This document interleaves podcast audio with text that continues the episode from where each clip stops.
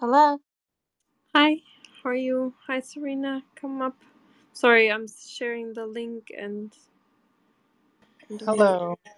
Uh, hey, how are you today? Hey, Kirk.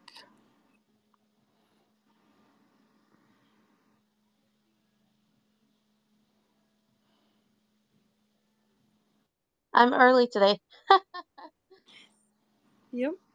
Hey, Victoria. How are you? Hello, hello everyone. Hello. Glad to be here.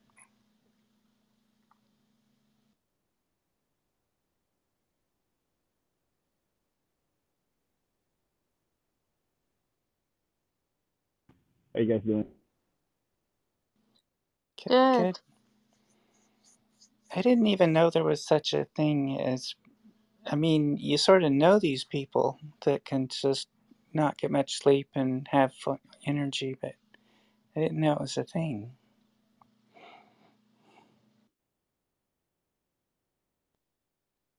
Who eats sleep these days? Sorry? It's a very recent paper, so don't don't think bad of you because you didn't know. It's a very recent paper. So. But doesn't it seem like there should be genetic linkage to sleep, sort of sleep characteristics? Because I I've just never been a really strong morning person no matter how happy. I mean, I wake up happy there. I want to go and do things early in the morning, but it's always somewhat painful for me and And, you know, I'm sure everybody knows so many people who just get up early really easily and naturally. And so I've always believed there must be a genetic linkage to, um, yeah, to sleep characteristics. Yeah, I agree. I've gone through phases where sometimes I'm a morning person and other times not. It's really kind of strange. I wish. Mm, I've never been a morning. per- For me, it's very painful. Very painful. and I have to because the kids' school here starts so early. It's horrible.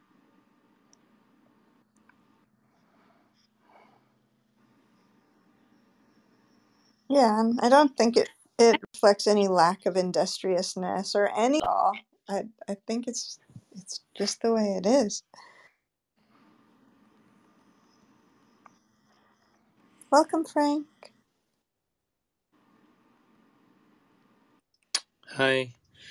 Uh, I missed the uh, meeting yesterday, and uh, when I click on Zoom, uh, the welcome I mean, waiting room is waiting for me.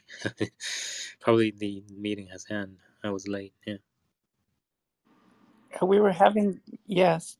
Go ahead, We tra- oh no, I was just gonna say we transferred from uh, Zoom to Clubhouse eventually. So yeah, that happened.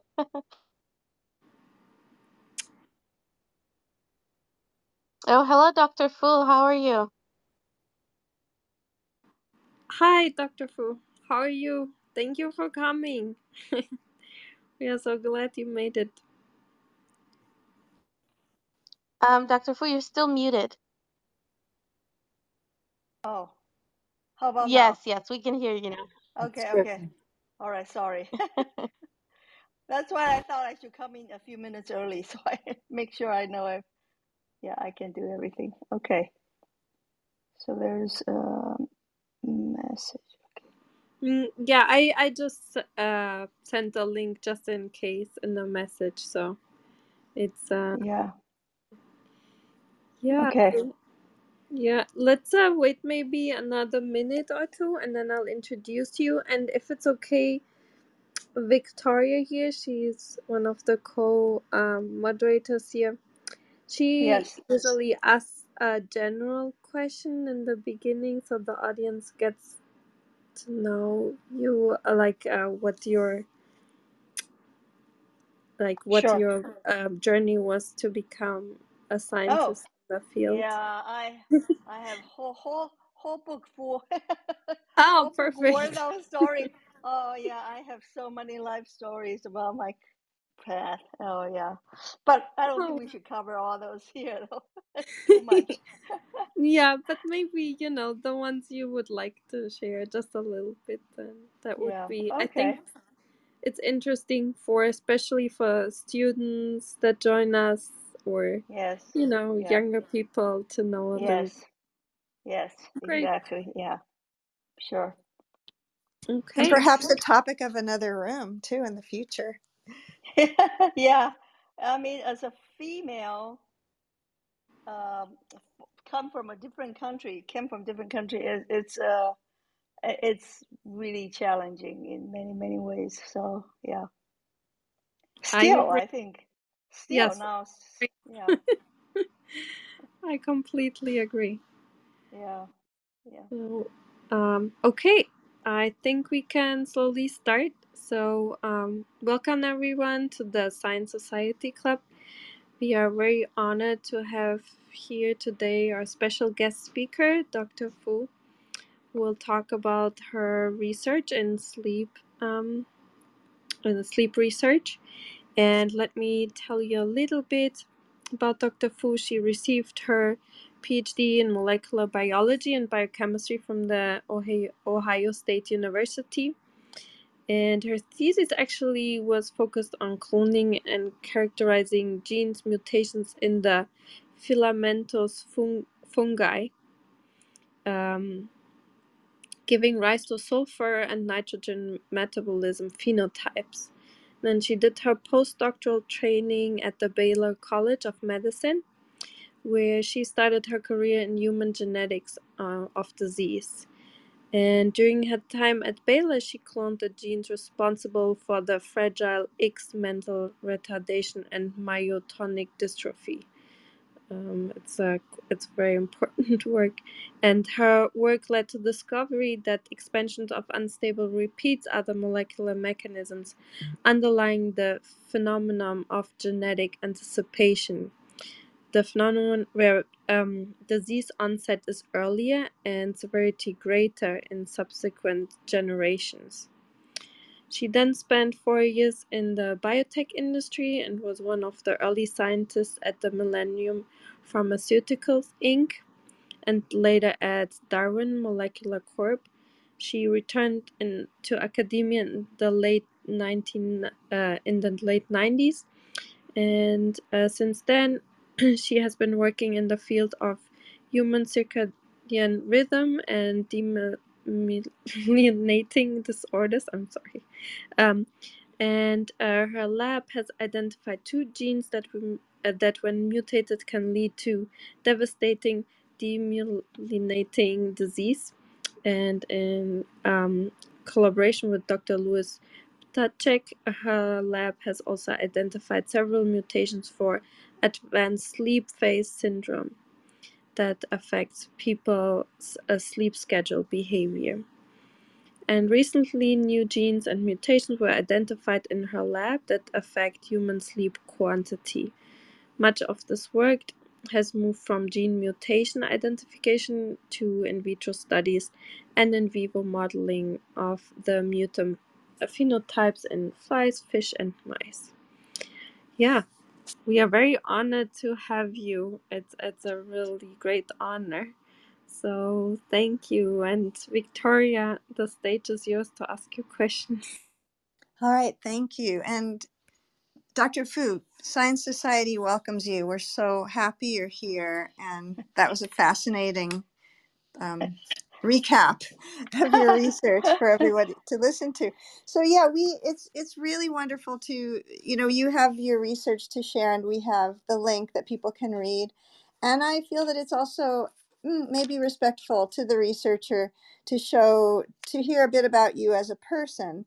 And so I would love to know where it was in your life that you first were inspired to follow a life in science or what what first interested you when when you were a child and then what has led to led you along your path to the research that you're doing now and i understand that that you have lots of stories to tell so i will let you, can yeah. choose thank you Okay. dr fu Okay, thank you so much. Really, honors my to be able to be here and chat with everybody here. Uh, I'm very happy that I have this chance. So, um, I wish I had some fantastic story that I can tell you how I was inspired to be a scientist. But I actually, I, I I'm not those. I'm not those people. I, I always in my life, I always go one step at a time and I think because my father died when I was eight, and immediately we went into this very difficult situation. So I was always in the mode that um, it's it's kind of like trying to survive. And my mother really wanted me to go to medical school, and and I grew up in Taiwan, so our education system is very different from here. So there, you everybody takes the same test in two days, and with the score, it kind of decide your fate where you will go. And even though I was a very good student, those two days something happened to me that my brain really didn't work. They just didn't want to work, so I didn't do very well in, that big test and so I didn't get into medical school, but my mother didn't really have money for me to retake the test next year. So I kind of just went to uh, college and to study biological science. And of course, years later, I look back, I, I was so happy. I think it was destined for me to be a scientist, not a medical doctor, because I, I do enjoy science so much more um, than you know than I think if I would have been a, as a doctor.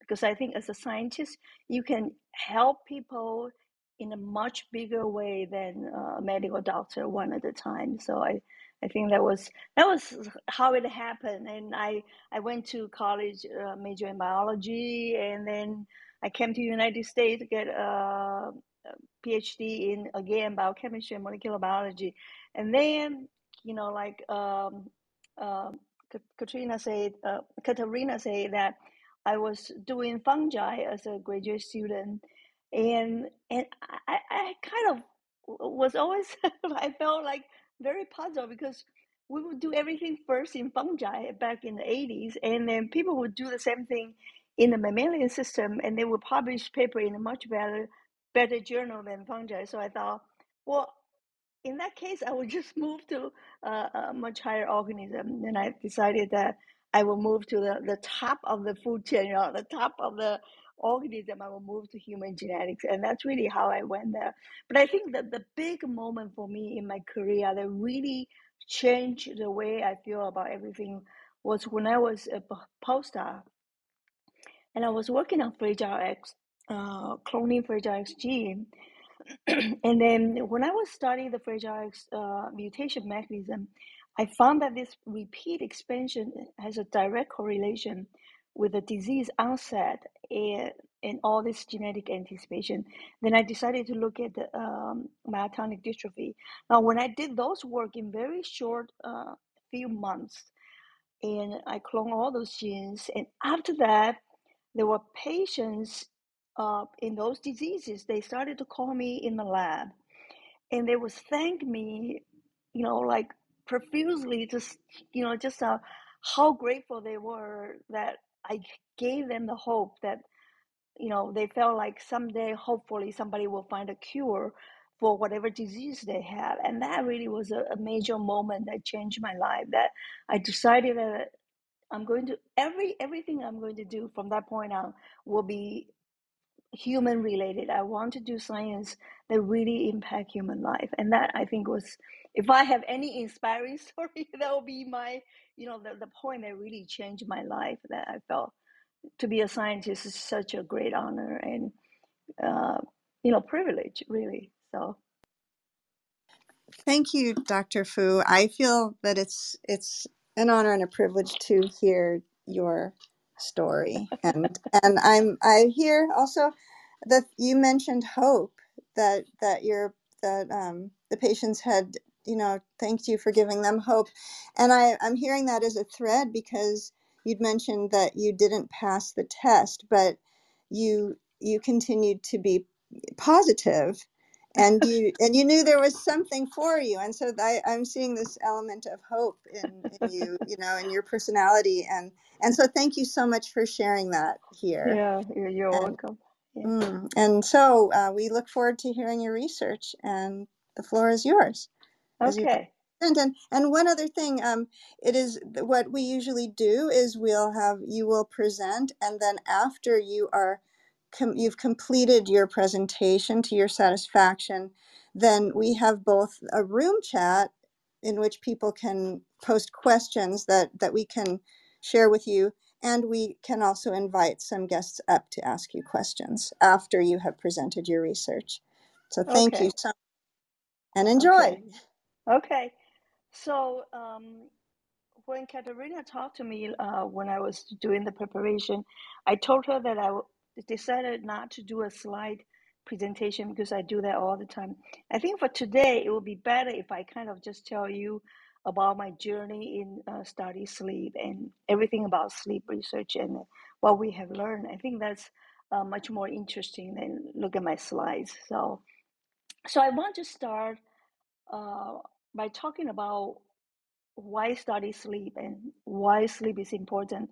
Because about 25 years ago, when I started to look into sleep, because before that time, I was doing all diseases, right?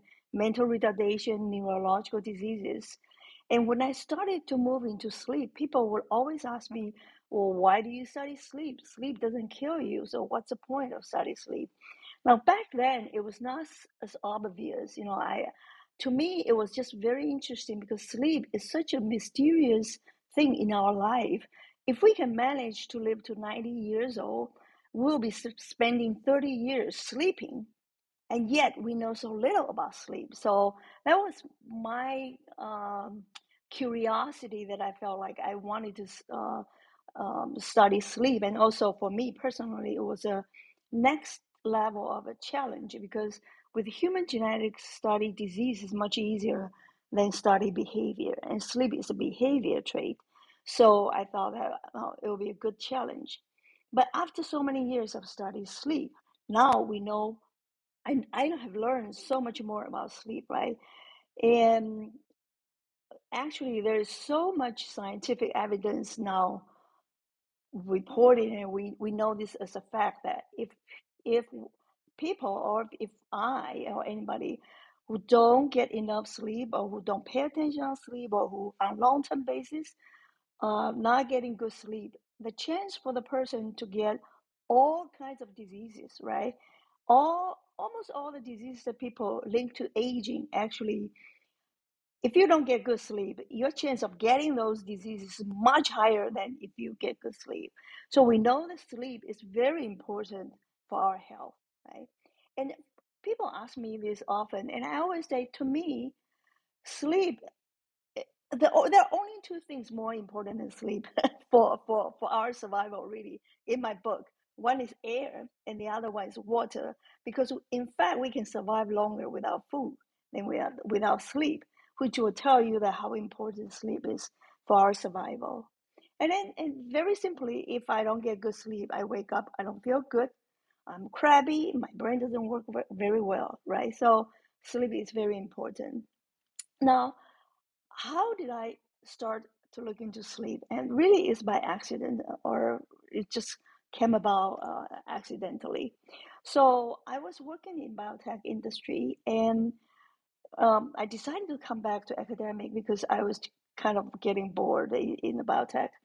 And so at that time, two of my very important long-time collaborators, one is Chris Jones, and the other one is uh, is Louis Ptacek they, the year before I came back to uh, academic, they uh, started this uh, collect a, a family um, for a woman, and this woman had a lifelong trade of she always had to go to bed very early and always had to get up very early. And so, I mean, early means that she had to go to bed like 6, 7 p.m. And she would get up 1 or 2 a.m. and start cleaning her house. So that's very, very extreme. And actually, she had gone to many, many doctors before she went to see Chris. And none of the doctors would believe her. They all told her, well, it's in your head, you're depressed and all whatever, you know, they would tell her that she actually didn't have a problem. In, in 1996, she decided that she would try again and she went to Chris Jones. And Chris, at that point, Chris um, was a sleep clinician and he didn't really understand science, but he, by being in the University of Utah, he learned a little bit about human genetics. So he approached his friend, uh, Louis Ptacek, to see if Louis will help him uh, collect this family. So a year later, they collected this large family, and they needed somebody to find the gene and mutations for the, for the family, and that's when I came in, joined them. And so a year or a, a few years later, we found the mutation for this woman's family, and you know we made this uh, report um, in, the journal, and this woman was so excited. You know, her name is Betsy, and she Betsy was so excited that she went on to all talk shows all the talk shows that she could um, get herself invited to, she went on, and sh- and so essentially she did us a, a huge favor by doing all the advertisement for us. So we had thousands of people approach us and told us that there are, are also morning larks and everything. So that's how we started to look at um, morning larks, or we call it advanced sleep phase um, behavior, and that's a scientific term, but you know, layman's lay people's term would be morning larks. And so over the years, we have found maybe a dozen mutations now, and they are all linked to somehow linked to circadian rhythm. So I think that our study in this morning lark or sleep schedule behavior actually helped people uh, who were doing circadian rhythm really linked the circadian rhythm to human condition to help people connect that oh circadian rhythm actually is very important for us not just for Drosophila or mice. It also regulates our sleep schedule, and I think um, that's very important. So we were looking at all these morning larks, and we were screening mutations. And al- along the line, about 2005, we found this mutation in a small family, and this family they they came to us and they say that they are they are morning larks. So we say okay, and we found the mutation. Usually, what we would do is after we find the mutation, we will go back to talk to these people just to confirm that the, the, the phenotype and behavior trait is real. You know, we we want to triple check and everything to make sure it's correct because everything else after that is so much more expensive at that point. So when we went back to talk to these people in the family, we found that actually these people they are not truly uh, morning larks like all the other people that we were study, because all the other people that so uh, up to that point we were study, they all got um, get up early, but they also go to bed early. But for this particular family, they actually get up early, but they don't go to bed early. They go to bed like you know most you know regular population, you know somewhere about eleven or midnight, but they get up five o'clock or something. So that's the that's when we realize, well, these people maybe they're not morning larks, maybe they just need less sleep. So we then made mouse model and and check the mouse models. So everything, every mutation we find, we always make mouse model to confirm the, the, the phenotype is accurate.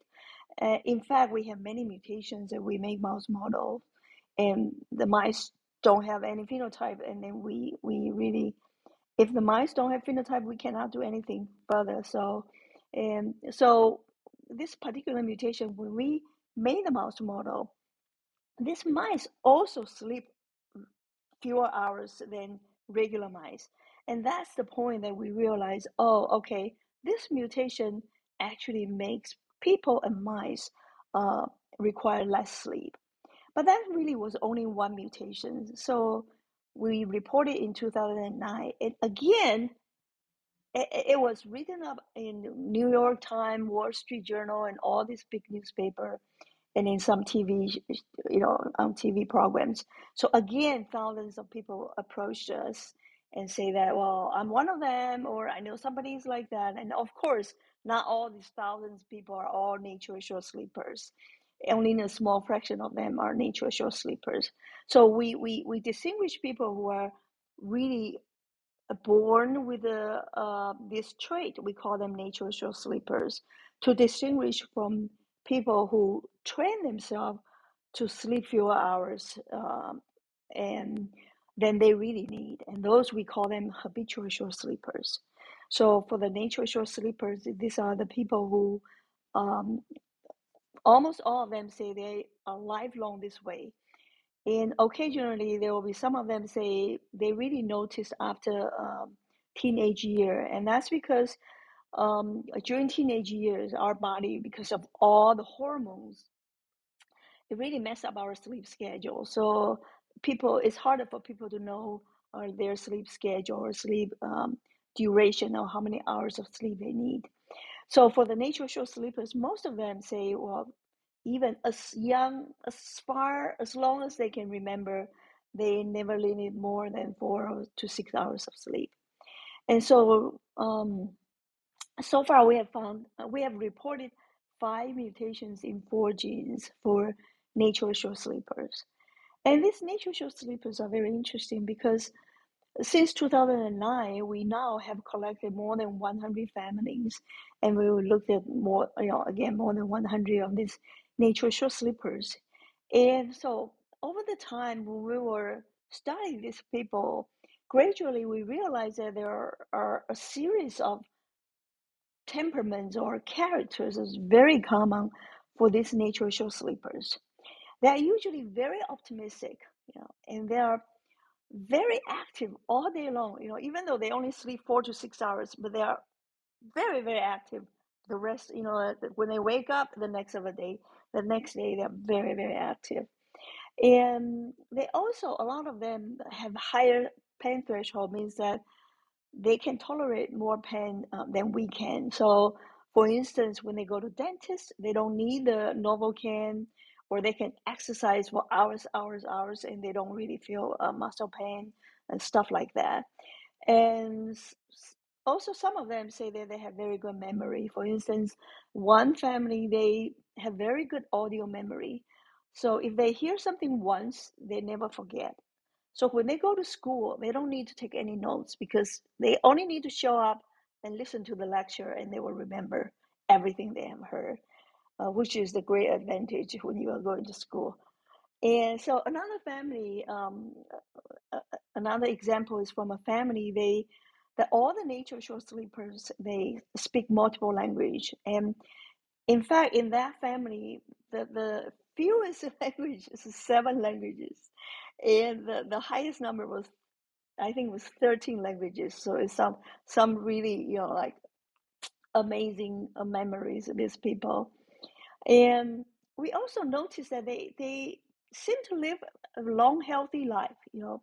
So on one hand, we know that if we don't pay attention on sleep, and if we subject ourselves to sleep deprivation or poor sleep quality, and after decades, you know, three, four decades, we will have higher chance to get Alzheimer, cancer, or whatever, high blood pressure, all these diseases. But these natural short sleepers, actually, they sleep shorter time for their whole life, but they live to 80s, 90s, or longer, and they don't seem to have any problems. Now, another example, I, it just came to me, is um, a professor from UC Santa Barbara, and she retired a few years ago, and she emailed me. And she was late 70s when she emailed me, and she was still doing triathlon. So they're very, very active and very optimistic and very healthy. So then it occurred to us that maybe, maybe, even though they sleep shorter uh, time, but their sleep is more efficient in the sense that we know that when we are sleeping, our body actually is working very hard for us, right? It's trying to remove all the toxins, all the waste products that we have accumulated when we are awake. It's trying to repair all the damages that we got when we are awake. It's trying to generate more energy for us. So the next day we will have enough energy to go out. So our body actually is working very hard when we are sleeping. But for these natural short sleepers, they their sleep must be more efficient so that they the, the all the sleep functions right all the body function that when we're sleeping, for me, an eight hour sleeper, it takes eight hours to accomplish maybe 90 or 95% of whatever the task that uh, sleep is doing for us. But for these nature show sleepers, maybe only take four to six hours and they can the function can achieve to 98% or higher for these people. And therefore, they can stay active longer the next day and live a long, healthy life.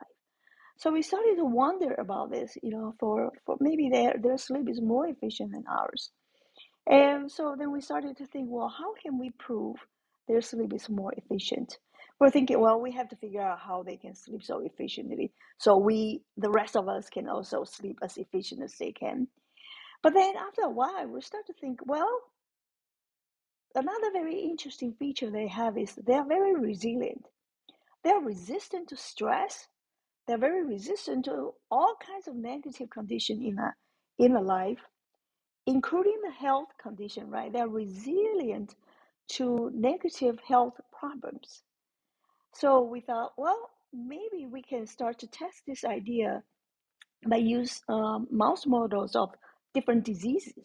See if we when we put the nature show sleep mutations onto mouse models of whatever diseases that we choose, and to see if these mutations of the short sleep can change anything about their disease pathology.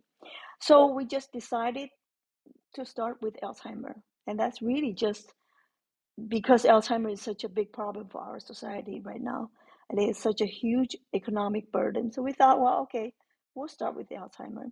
So we took two different of um, Alzheimer mouse models. I'm sorry, sorry, maybe I'll mute. I need to drink. Take your time, Dr. Fu, please.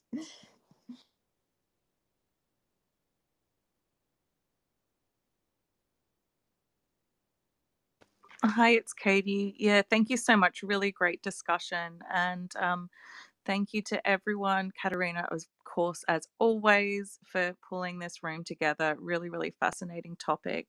Um, and just for anyone that's joined in the audience, um, Dr. Fu will be speaking and then we'll give everyone an opportunity to come up and read, uh, ask questions.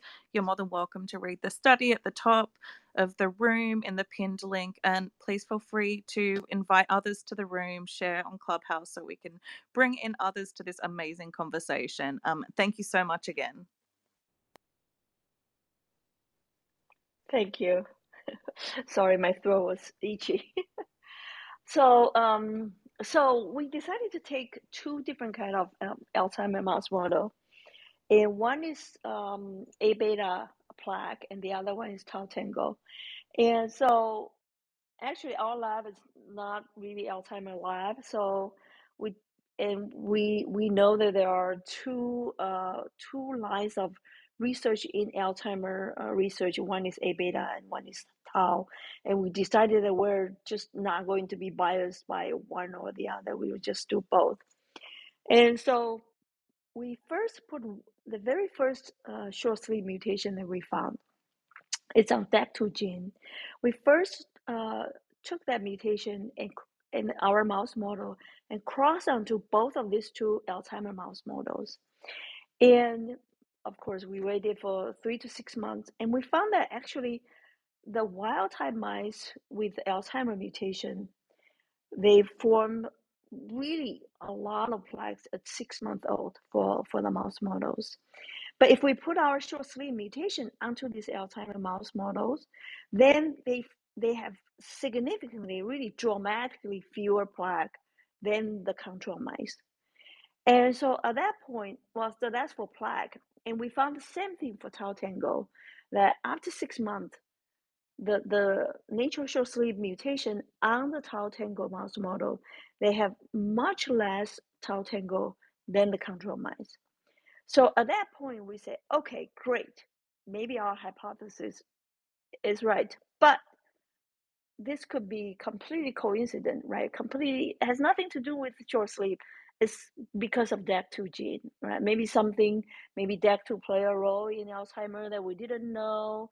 And so when we put these mutations on the Alzheimer uh, mouse models, it, it, it did something. So we decided to take the second mutation, second natural short sleep mutation, and put onto these two different uh, Alzheimer mouse models. And sure enough, after six months, again, the second natural short sleep uh, mutation, when we put it onto these Alzheimer mouse models, it can significantly reduce the A beta plaque or tau tangle. And so that those were like really the uh, the most important thing for the paper that uh, Katerina put it on there. And the rest of the paper, we just did uh, some molecular study to to see the A beta level in the tissue, the tau phospho-tau level in the tissue, and how it affects the molecular mechanism. But I think the biggest message I we wanted to tell people is that because these natural short sleepers, we think that their sleep is more efficient, and so when the sleep efficiency is high, means sleep quality is good, it can help delay Alzheimer pathology progression, right? We can never say that these people will never get Alzheimer, but I think it's fair to say that instead of getting Alzheimer at the 60s or 70s age, we may be able to delay it till 90s or over 100 years old, and that's I think that's pretty fair um, estimation. So um, so that's what we have so far.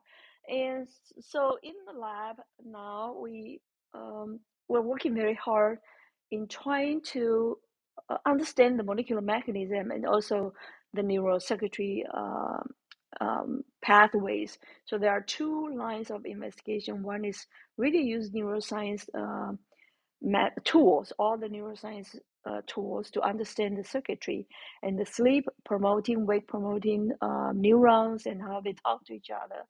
And the other line is use molecular mechanism and really understand molecular mechanism. And now for me, you know, people ask me all these questions all the time. So I always say that it, if you can think of uh, any machine or just a car, right? You want to know how to fix the car. You have to first know how the car works, how all different parts fit together, and how the machine runs together. So you can, so when the car breaks down, you know how to fix it. And so it's essentially the same thing that we're trying to understand how sleep is regulated in the normal people and also in the natural short sleep people and so we can compare what is difference between the natural short sleepers versus normal sleepers. So we can know why their sleep is more efficient. And I always tell people my dream is that 10 or 20 years, I hope it's 10 years, not 20 years. I hope 10 years from now, we can all go to hospital um, and it, it will be something like now if we go to hospital they put this uh, cuff on your arm and they can tell you your blood pressure and it can tell you oh okay you you you are normal or you have high blood pressure or whatever. And my dream will be 10 years from now we can go to hospital and they can use some very simple equipment and tell you oh your sleep you know efficiency is you know 70 80 90 or 95 or whatever you know it's in a very simple way to help us determine our sleep efficiency so that would be my dream. So I think maybe I'll stop and see if people have questions. Oh, people have so many questions. Um, let's do a flash of mics to create an order. So I see Kirko, Um, CC. Yeah, thank you so much for the great presentation.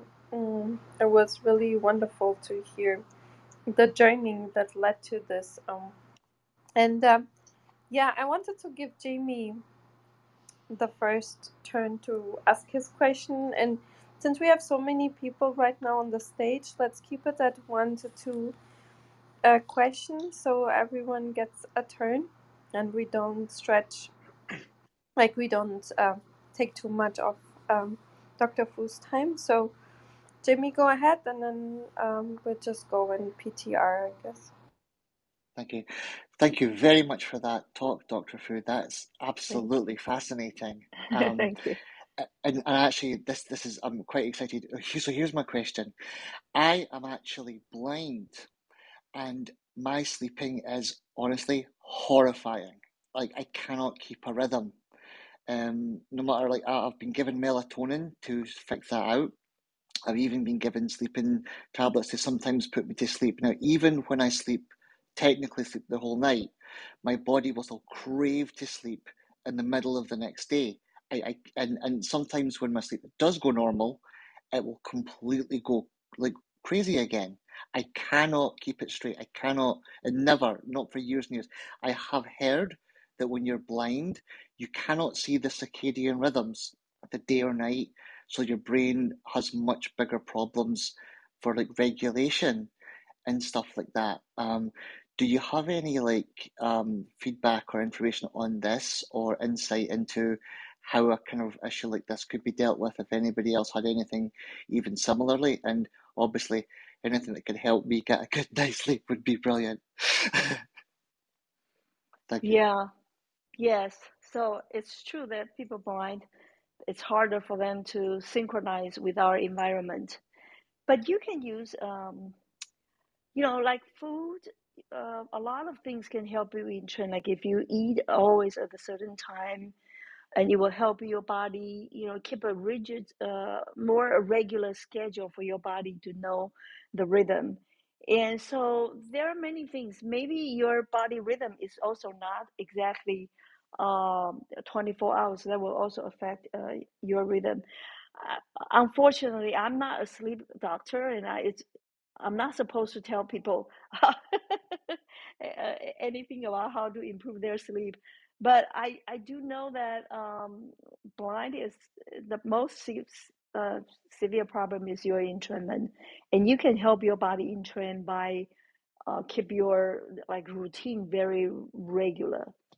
And unfortunately, there is no uh, no good way to to to to to improve this. So I'm sorry. I, maybe other people know more about this.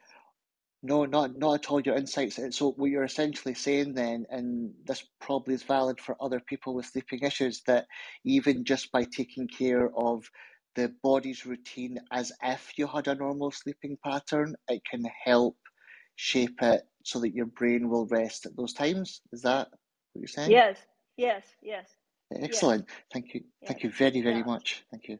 yeah. Because I know that food, if when you eat, the timing of your eating also can any environmental cue can help you entrain.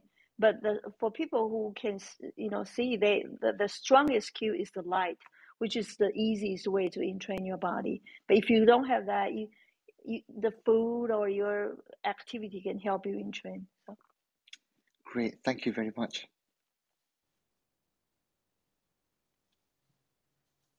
Okay, Cece, go for it. Yeah. Uh, thank you so much, Dr. Fu. That was so wonderful. It was an amazing talk, um, and I learned so much. Uh, so the question that I have, um, you talked about the natural short sleepers. Um, so for people who are not natural short sleepers, uh, and I, I, I believe I'm not because I like to sleep. But um, and you talked also about sleep efficiency, right? Like sometimes it's not how long you sleep, but how efficient your sleep Right, is. right. Um, Yes. Yeah. So is this something that can be acquired for people who don't have these gene mutations, or do you maybe foresee it happening sometime? Like maybe is there's a way to maybe acquire that efficiency of sleep to, you know, help us, I don't know, maybe somehow be as uh, strong against things like Alzheimer's as, you know, Yeah, people who have the natural short sleeper genes. So is there a right, way to acquire it? Right. Yeah, no, right now, um, I don't think there is a way to, to, well, actually, I think everybody should pay attention on their sleep. So this is very important. So everybody has different rhythm and everybody needs different amount of sleep. because you cannot say everybody needs eight hours. It's like say everybody should be five foot three, right? So everybody needs to figure out what's the best time for them to go to bed and what's best time to get up and how many hours is best. I will use myself as example. Right? I've I've tried this for many years and figure out my schedule. So if I go to bed at ten or ten thirty and try to get up at six, I will wake up like three times through the night, and next day six o'clock I will feel totally exhausted and I, you know, need three cups of tea before I could just get going. But if I just stay up till midnight and sleep till the seven, I can sleep through the night and seven o'clock I'll feel perfect, you know? And so that's how our body is very sensitive because it's two components. It, one component is your sleep schedule, your body rhythm, and you need to figure out. And the other component is how many hours of sleep that you need. So if you sleep at the best time in the best number of hours, it will be the best efficiency for your sleep, right? So that is it's a little bit complicated that way. And right now, if if I say, well, okay, I sleep from twelve to seven, maybe my sleep efficiency is seventy percent, uh, ninety percent, or ninety five percent. But I think the the the thing distinguish us from nature show sleepers is that I feel that their sleep efficiency is probably approaching 100%, like 98% or something. So they could do that for 100 years and they still stay healthy.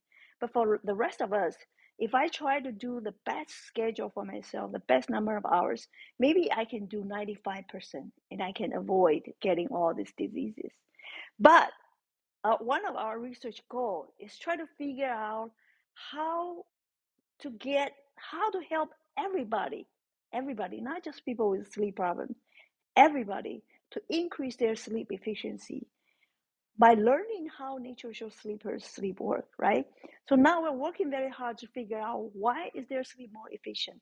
If we can figure that out, we may be able to come up with something, maybe a vitamin pill, a pill like vitamin M, to help everybody to sleep more efficiently and therefore everybody can stay healthy longer and live a long healthy life and that's one another very important goal for our research That sounds wonderful. And yeah, I definitely look forward to that, um, having some sort of pill or vitamin to help us all sleep more efficiently.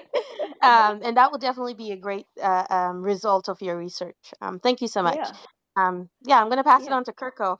Kirk, go ahead. Oh, I was clapping. Uh, Serena, did you want to go first before I ask my questions? No, please go ahead. Uh, so I got two questions, and I hope the first one. I, I hope I didn't miss miss this part.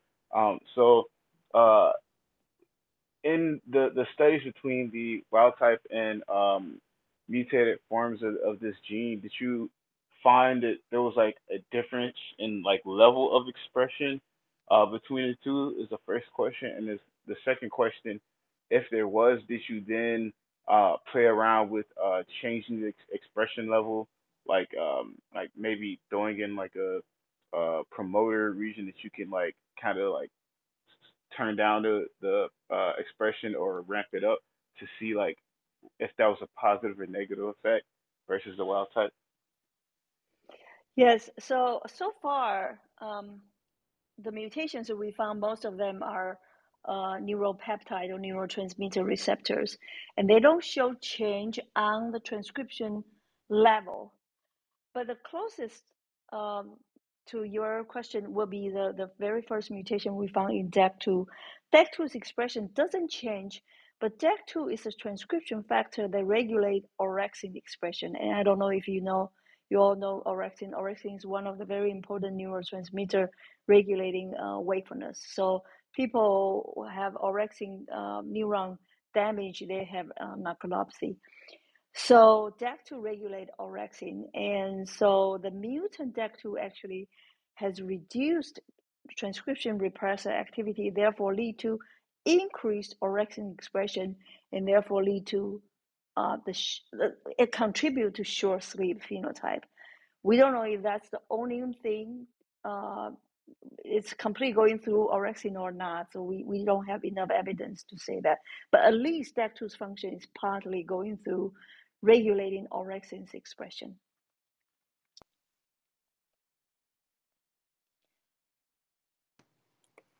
Okay, um, quickly before we continue, Dr. Fu, I wanted to know how much longer we had the honor of your presence. Oh, um, I think I can stay till seven, but we don't have to stay till seven. Oh, I we have we have questions for days. If you got if you're only available till seven, then that's good to know. Um, so in that case, I'll go with mine. So currently, um, there are a lot of people suffering with COVID, and sleep disturbance is a standard feature of this. So I was curious if you had any, um, maybe, I know that you said you don't recommend things. We discussed melatonin and vitamin D, but do you have any insight into how to help the patient suffering? Yeah, unfortunately, I don't know. I don't really have any good insight on that. And yeah, I actually personally, I don't, even when I travel, I, I just suffer through jet lag. I don't like to take any pills. So, and I, yeah, so I really, in that, you know, I'm not a clinician, so I can't say that. There's something else I want to say. Um, I think it's very important point to help everybody understand how important this research is.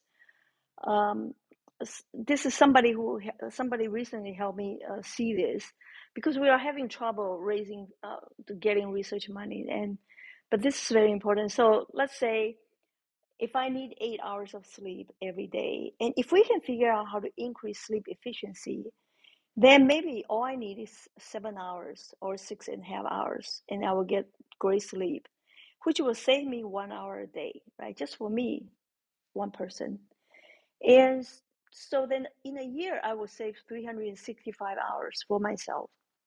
Now, if I say, well, one hour is worth $10 for me, then one year it will be worth $3,650 for myself alone.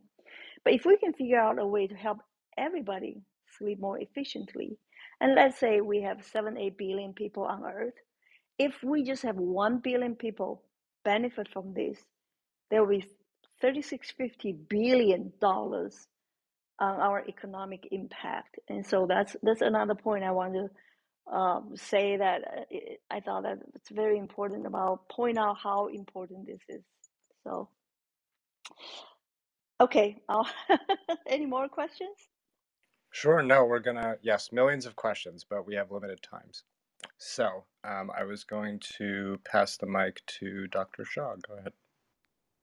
Thank you so much, Denise, and thank you for sharing your important, I mean, paper, Dr. Ying. My question is about, I mean, the two which you just explained about it, as we know that it's uh, this gene belonging to the family of the BHL HE41. And I was just wondering, did you find any evidences around the relationship between this gene in mutation and the thyroid? I mean dysfunction or thyroid cancer or not? no no we haven't we haven't found um you know i suspect that if we cross our mouse model the short sleep mouse model to you know all kinds of diseases we'll find that the short sleep mutation actually can help delay diseases or prevent diseases we simply don't have enough uh, research funding to do all those things but we have not um, made any we, have not found any direct connection between um, these mutations or even the circadian mutations uh, directly connect to thyroid cancer no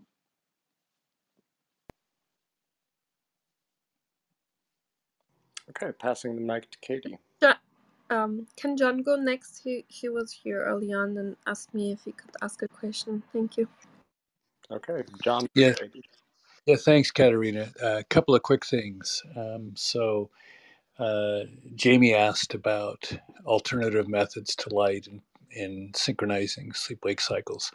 Raises a couple of really interesting questions as to why do uh, sighted people, when placed in uh, an environment uh, that is insulated from solar light cycle at 24 hours, which implies that there is a nature nurture training of that sleep wake cycle.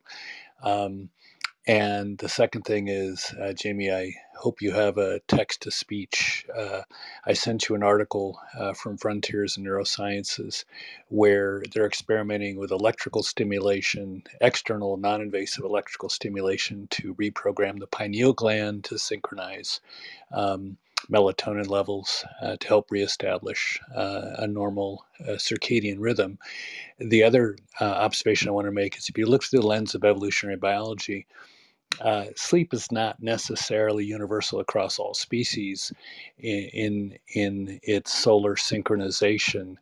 Um, and so the the necessary functions that cause sleep deprivation to be so damaging are not necessarily uh, uh, proactively evolved in a teleologic sense, but more a response to the fact that we're either nocturnal or diurnal as prey or predators. Um, and that, it, that the adaptations are secondary. And then the question I have for you, and thank you for a brilliant um, research and discussion. The question I have for you is as follows. Um, a lot of the therapeutic interventions for Alzheimer's have focused on uh, amyloid and tau and so forth. Um, and increasingly, it looks to be that those are more epiphenomenon than causative factors. And you're probably aware of Rudy Tanzi's work. He identified the fir- first three genes associated with Alzheimer's disease uh, at Harvard. And he's looking at those um, uh, accumulations as epiphenomenon related to inflammatory conditions in the brain. And so, my, my question to you about the mice model and the genetics you've uh, discovered um, around short sleep. Um, whether you can map a pathway from them into uh, the immune system and the uh, inflammatory state of the glial cells in the brain, which have been implicated in more modern models of, of the etiology of Alzheimer's disease. Thanks so much. Excellent question. um, uh, exactly, that's what we are doing. that's what uh, we're collaborating with this um, uh, Johnny Kipnis at uh, WashU. I don't know if you know him. He is um, expert in this um, in this area. So um, we, you know, in our lab, we don't have. Uh, again, we're not Alzheimer lab, or we're just purely sleep lab. So uh, we're collaborating with him to look at this, and I suspect um, I suspect that um, immune function is definitely something because they, these uh, short sleepers they don't get sick very much, and so their immune system is probably better. And you know, I suspect that we will find something there, but they're working very hard to look into this. Yeah. Yeah, I, I, think your work is is very seminal in making that connection. And um, if you'd like an intro to Rudy, I'd be happy to make that introduction for you. I, I think he'd oh. be really interested, really interested in having that conversation with you. Well, thank you, thank you. Because we had a hard time to publish that paper. I can tell you, it took 14 months. so, yeah. Okay, um, Katie, next to you. Hi, it's Katie. Um, it's fine. I can skip my turn because of time, but I think Abyss had a question too. Okay, Abyss, go for it. Thank you, Katie. Thank you, uh, Dennis. Uh, thank you, Dr. Fu, for your presentation. It was it's really an awesome work, and I'm I yet have to go into depth into like the, the paper. Um, I guess like my first question basically was asked by John. I was asking, I was actually thinking on on the along the lines of like uh, if you investigated other genetic factors like uh, apogene is kind of indicated I think uh, with Alzheimer's, and I um, probably it's it's something worth investigating. And I think like you gave like a very um, definitive answer to that. But I do have two more questions for you. So first one is like, uh, how do you kind of define the um, sort of like an effective sleep? And you mentioned that quite um, quite frequently in your discussion and i'm i'm thinking along the side of like how to um, you know navigate between the different stages of non-rem cycle non-rem um, sleep stages and rem sleep stage. So uh, what is like the most ideal kind of sleep state that you can actually have um, according to your or your definition? That's the first question second one is that um, you actually have investigated the tra- trace of um, uh, beta amyloid and tau proteins in the CSF and other parts of the brain tissue. I'm just wondering, like, um, um, if you also have seen if there are if any kind of pathology in the lymphatic system or any kind of or or even uh, the neurovascular coupling can actually cause some kind of um, uh, sleep deprivation or lack of quality sleep that will lead to some kind of dementia or Alzheimer's like disease. So, yeah, these are my two questions. Thank you. Again, it's excellent questions. Uh, because we are not Alzheimer lab, so a lot of these things we just cannot do, and we can collaborate with people. Um, so these are a very good point. I, I you know, I would be able, I would have to find a collaborator to to look into those. The lymphatic system, I think the uh, Joni at WashU can can look into that also. Now, with your first question, that actually is the biggest question I have for my lab, right? How do we know what is it that we have to look to know it's better sleep efficiency? What is this is different between these short sleepers than us in the EEG or whatever? And I, I have to tell you now that so far with EEG, we have not been able to see the difference.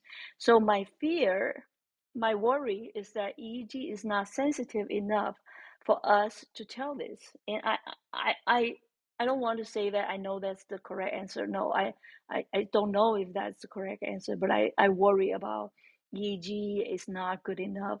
And so I'm looking for a collaborator that with a new tool to look at brain activity to see if we can find something even more sensitive than EEG to tell us what's the difference between short sleepers versus us in terms of efficiency.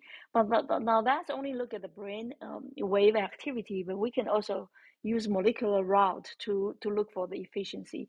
And we're also looking very hard on that to say, okay, this is the marker that we can say is we can use for sleep efficiency. So those are like really most urgent question that we have. So those are very good questions. Thank you. Thank you. Okay, passing the mic to Wissam. Going once, going twice.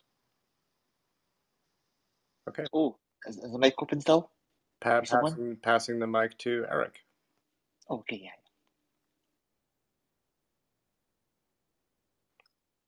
No, no questions at this time. Thank you. Okay. A wonderful talk. Um, amazing work. Very promising. Very Star Trek. So thank you. I, I have one more Thank if you, I'm allowed thank to squeeze it in. Is that possible? Sure. Um, just going to ask, I did see an article talking about um, teenagers and how um, they were thinking that uh, teenagers should actually perhaps go to school, start school a little bit later than they currently do, because Yes. going through puberty affects Yes. their sleep cycle, so that if yeah, so they actually benefit from Yes. sleeping more in the morning. Yeah, Yes, excellent. absolutely. I, I, I think that's so. There's uh one county, I think it's either Illinois or Indiana. I, I, I, I cannot remember which state, or maybe Minnesota.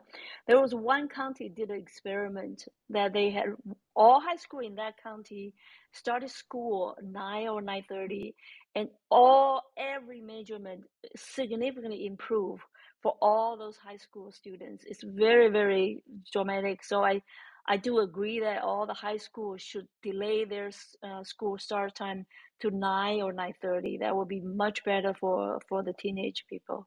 Yeah. That is very promising. I, I hope they take that on board. Thank you very much, Yeah. Doctor, Yeah. for your time. Yeah. Yeah, I can tell you Yeah. that uh, in university, when I got to pick my classes later in the day, like I hated taking quantum theory uh, at eight thirty in the morning. If I had, if I could have taken it at eleven thirty, perhaps I would have had a nicer relationship with Poisson brackets. But as it is, I'm very bitter about the whole thing. So I take it very personally. Exactly. Very, very silly of me, but yes. Yeah, exactly.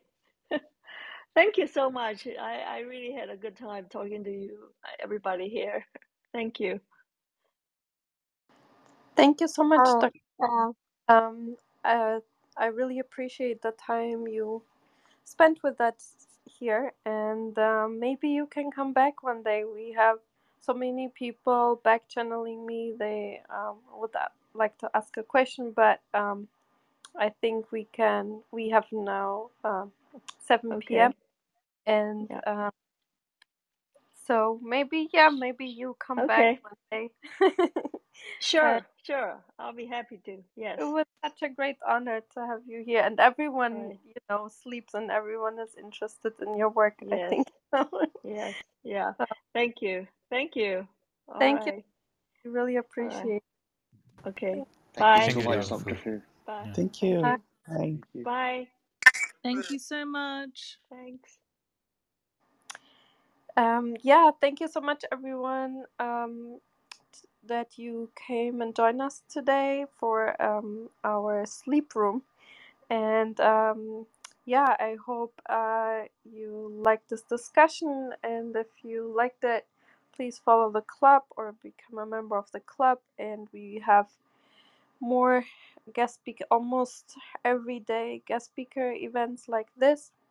Tomorrow we actually won't have a room it got um, rescheduled to April 26th. So we have two rooms on that day because of that. Uh, but um, we will we will manage, and um, we will have another very interesting room ar- about aging. Um, Dr. Bonard will be here, and uh, was a very recent paper uh, that he published with his C. elegans work about um, supplements that um, help basically C. elegans um, have longer lifespans. And it's a compound that would also be available to us quite cheaply, so uh, would be really interesting. And I'm really looking forward to his talk on Wednesday at 9 p.m. EST. And then Dr. Van Zundert, she will giving be giving a talk. Uh, she's from Sweden at 9:30 a.m about the really uh, breakthrough, I think, from my opinion, in ALS. Um, she found the specific neurotoxin that's produced in excess um, um, in um, ALS and uh, that contributes to the dying of neurons. And uh, then we'll have on Friday, I'm also really excited about that room at 1 p.m. EST. Um, um, ex utero mouse embryogenesis, so uh, an artificial womb um, work, uh, quite a breakthrough. Will join us from the Weizmann Institute in Israel, and uh, I'm really looking forward to that. And um, yeah, and on the weekend we'll have our roundtable discussion and our weekly recap. If you miss rooms, we do a summary room on Sundays at 1 p.m. EST to go over in a short way over the guest speaker events we have. So thank you everyone. It was a great pleasure and um, hear you all soon. I don't know if any of the moderators has something to add. Please go ahead. I keep forgetting things. So should sleep more. No, that's it. Thank you so much. Uh, this was a wonderful room. Thank you to everyone who came here. Uh, we apologize we couldn't get to everybody. Most of the time, our guests only have an hour with us, so it can be really difficult to get to everybody. But um, thank you for still being here um, and joining our room. So thank you, um, everybody. that's it. Yep. And I have, I have one last thing, and that is thank you, Katerina. Thank you, everybody. Especially thank you to Dr. Fu and everybody. Sleep well. Yeah, exactly. Sleep well, everyone. Bye. okay. Thanks, everyone. Bye Bye. bye. Bye, everyone.